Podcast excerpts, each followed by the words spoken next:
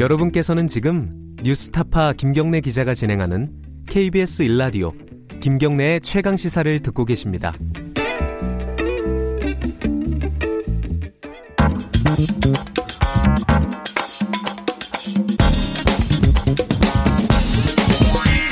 뉴스의 재발견. 뉴스의 재발견 미디어 오늘 이정환 대표 나와 있습니다. 안녕하세요. 네, 안녕하십니까. 조선일보가 오늘까지 3일 동안 쓴 기사예요. 네네. 서울대 언론정보연구소 보고서를 인용해서 어, 라디오 프로그램, 공중파 라디오 프로그램들이 편향됐다 이런 기사를 네. 계속 썼는데 이 보고서가 발주한 곳이 조선일보라면서요. 그러네요. 약간 도돌이표 같기도 하고 그러네요. 지난 월요일에 이 연구소 홈페이지에 이 보고서를 공개했는데요.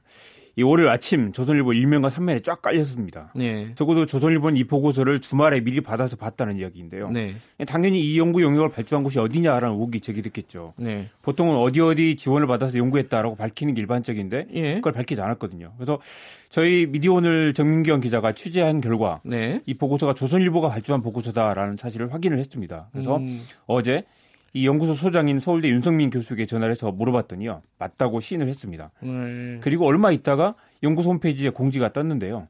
이 조선일보 미디어 연구소에서 3천만 원의 연구비 지원을 받아서 이루어진 연구다라고 음. 밝혔습니다. 음.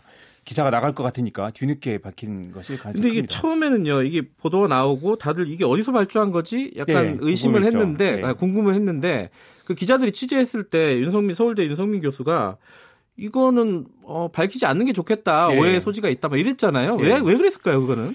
그러니까 뭐 엉뚱한 방향으로 논란을 일으키기 때문이다라고 밝혔는데요. 예. 홈페이지 공지에도 3천만 원이 적은 돈은 아니다. 그렇지만 분석 규모에 비해서 빠듯한 예산이었다. 음. 연구비가 어디서 왔건 연구자는 독립적으로 연구 목적에 충실한 완성도 높은 연구를 수행하고자 최선을 다한 것이다라고 말을 했는데요. 예. 이 당연히 뭐 학자적 양심으로 했을 거라고 생각을 합니다. 그렇지만 예. 윤석민 교수는 박근혜 정부 시절에 청와대 추천으로 방송통신심의위원회 심의위원을 지낸 분입니다. 예. 그리고 조선일보에 칼럼을 계속 기고하고 있고요. 예. 일단 보수적 성향으로 알려진 분이 시사 프로그램의 편향성을 분석한다는 게 논란이 될 수밖에 없죠. 네.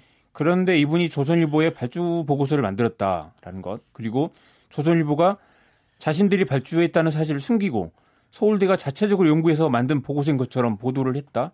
이런 상황이 되면 보고서의 의도, 의도를 의심하지 않을 수 없는 그런 상황이 됩니다. 연구 윤리 차원에서도 문제가 많고요. 예. 오늘 이 어, 내용을 먼저 네네. 좀 간단하게 좀 살펴봐야 될 것 같아요. 네네. 뭐 기사를 안 읽으신 분도 있을 테니까요. 거의 300페이지 정도 되는 분량인데요. 예. 제가 내용을 꼼꼼히 살펴봤습니다. 일단 어, 지상파 아침 라디오 시사풀에 출연한 정치인들 출연 횟수를 살펴봤더니 예. 민주당이 55회, 자유한국당이 20회 정도로 범여권 인사들이 70%에 이른다라는 내용도 있고요. 논쟁적인 아이템이 박근혜 정부 시절에는 170건이었는데 문재인 정부 들어서 236건으로 늘어났다라는 겁니다. 이건 좋은 거 아닌가요? 그렇죠. 네. 논쟁적인 사안을 정면으로 다룬다는 거니까요. 김어준의 뉴스공장, 김영민의 정치쇼 등은 민주당 지지 성향이 높다는 거고요. 음, 네. 전반적으로 문재인 정부 들어서 시사 프로그램의 비판성이 줄어들었다. 예. 민주당 성향이 강해졌다라는 게 결론입니다. 여기 최강 시사도 네. 언급이 돼 있었죠. 정부 비판보다 옹호가 많고 출연자들도 민주당 지지 성향이 많은 것으로 분석하고 이, 있는데요. 네. 뭐 정부 변호적 방송이다 이런 표현도 썼습니다.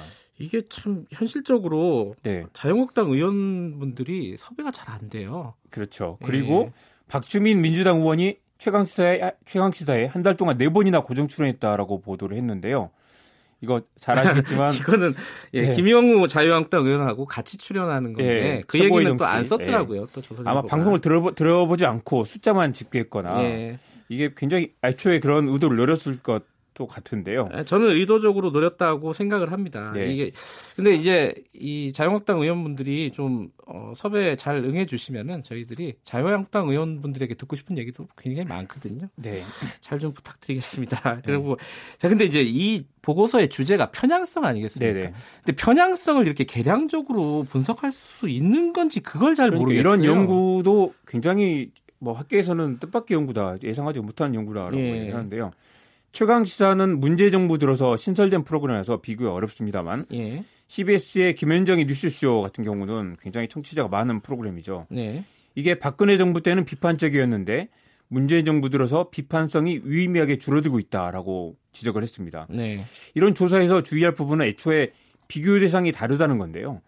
비판할 부분이 많아서 비판한 것인지 비판할 부분이 많은데도 정부를 감싸고 도는 것인지 애초에 서로 다른 정부에서 수많은 다른 사건에 대한 기사를 두고 비판성이 줄어들었기 때문에 편향됐다라고 결론, 결론, 결론을 내리는 것은 애초에 접근 방식 자체가 편향됐다라고 밖에 볼 수가 없습니다. 네. 결론을 갖고 접근을 한 것이죠. 음, 이게 그러니까 박근혜 정부를 덜 비판했고 네. 지금은 문재인 정부를 아, 더 비판했고 예. 윤재인 정부를 덜 비판했다. 이게 예. 아주 이게 참 애매한 문제예요. 왜냐하면 어떤 사안별로 생각을 해야 되는데 네. 전체적으로 숫자를 파악한다는 게 대략 살펴봐도 박근혜 정부 때는 집권 초반부터 국가정보원 선거 개입 논란이 있었고요. 통합진보당 해산 그리고 세월호 참사, 잃어버린 7시간, 메르스 사태, 개성공단 폐쇄, 역사 교과서 국정원 논란 등등 끊이지 않았죠.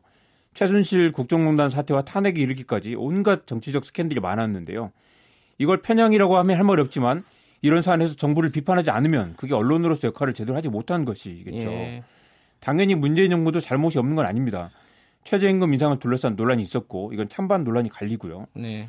뭐 대통령 집무실 이전 공약을 백지화했고 이것도 잘했다는 여론도 많습니다. 사안은 다르지만 드루킹 사건도 있었고요. 국가 채무 논란도 있었습니다. 이런 사안들이 박근혜 정부와 비교하면 어, 민주주의 근간을 흔들거나 사회가 발칵 뒤집힐 정도의 큰 사건이라고 보기는 어려운 그런 부분도 있고요. 여전히 남북 화해 분위기가 불편한 보수 언론이 해묵은 색깔론을 두고 나오고 최근에 5.18 역사회공 논란에서 보듯이 이 보수 진영 일부가 구구 성향으로 돌아서면서 예. 그러니까 시사보도 프로그램이 팩트체크 성격의 보도가 늘어나고 예. 보수 진영과 맞서는 양상을 보이는 그런 측면도 있죠. 그렇기 때문에 그걸 일부에서는 편향됐다고 볼 수도 있겠습니다.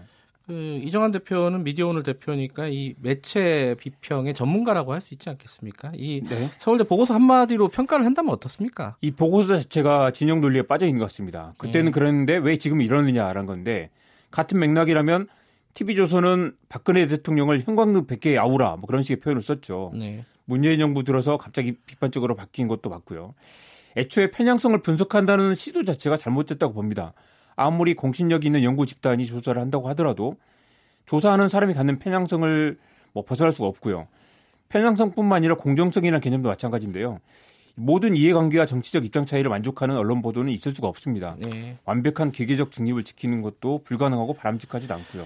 저는 한 가지 좀 네. 시간이 없어서 꼭 말씀드리고 싶은 게 이게 그 프로그램들을 선정할 때 아침 저녁 출퇴근 프로그램을 선정을 했는데 네. 김용민의 라이브 있지 않습니까? 네네. 저녁에 하는 거. 그거는 원래 조사 기간에는 심야 프로였어요. 네네. 일부러 넣은 거라고 생각할 수밖에 없는 상황인 것 같아요. 네네. 그러니까 김용민과 어, 김어준 등을 타겟으로 하지 않았나라는 의심이 드는데 이 부분은 네. 사실 조선일보도 그렇고 서울대 측에서도 왜 김용민의 라이브를 어, 조사 대상에 집어넣는지 그 부분은 네. 좀 답변을 해줬으면 좋겠다 이런 생각은 좀 들어요. 그렇네요. 네. 예. 알겠습니다. 오늘 여기까지 듣겠습니다. 고맙습니다. 네, 고맙습니다. 미디어 오늘 이정환 대표였습니다. 3부에서는요, 주진영 하나투자증권 전 대표와 하는 경제 직설 준비되어 있습니다. 그리고 사고 이후 5년 가까운 시간이 지난 어제 안산 단원고 명예 졸업식이 열렸죠. 현장을 PD가 저희 PD가 직접 찾아갔습니다. 그 관련 얘기 들어보고요. 잠시 후 3부에서 뵙겠습니다. 일부 지역국에서는 해당 방송 보내드립니다. 해당 지역 방송 보내드립니다.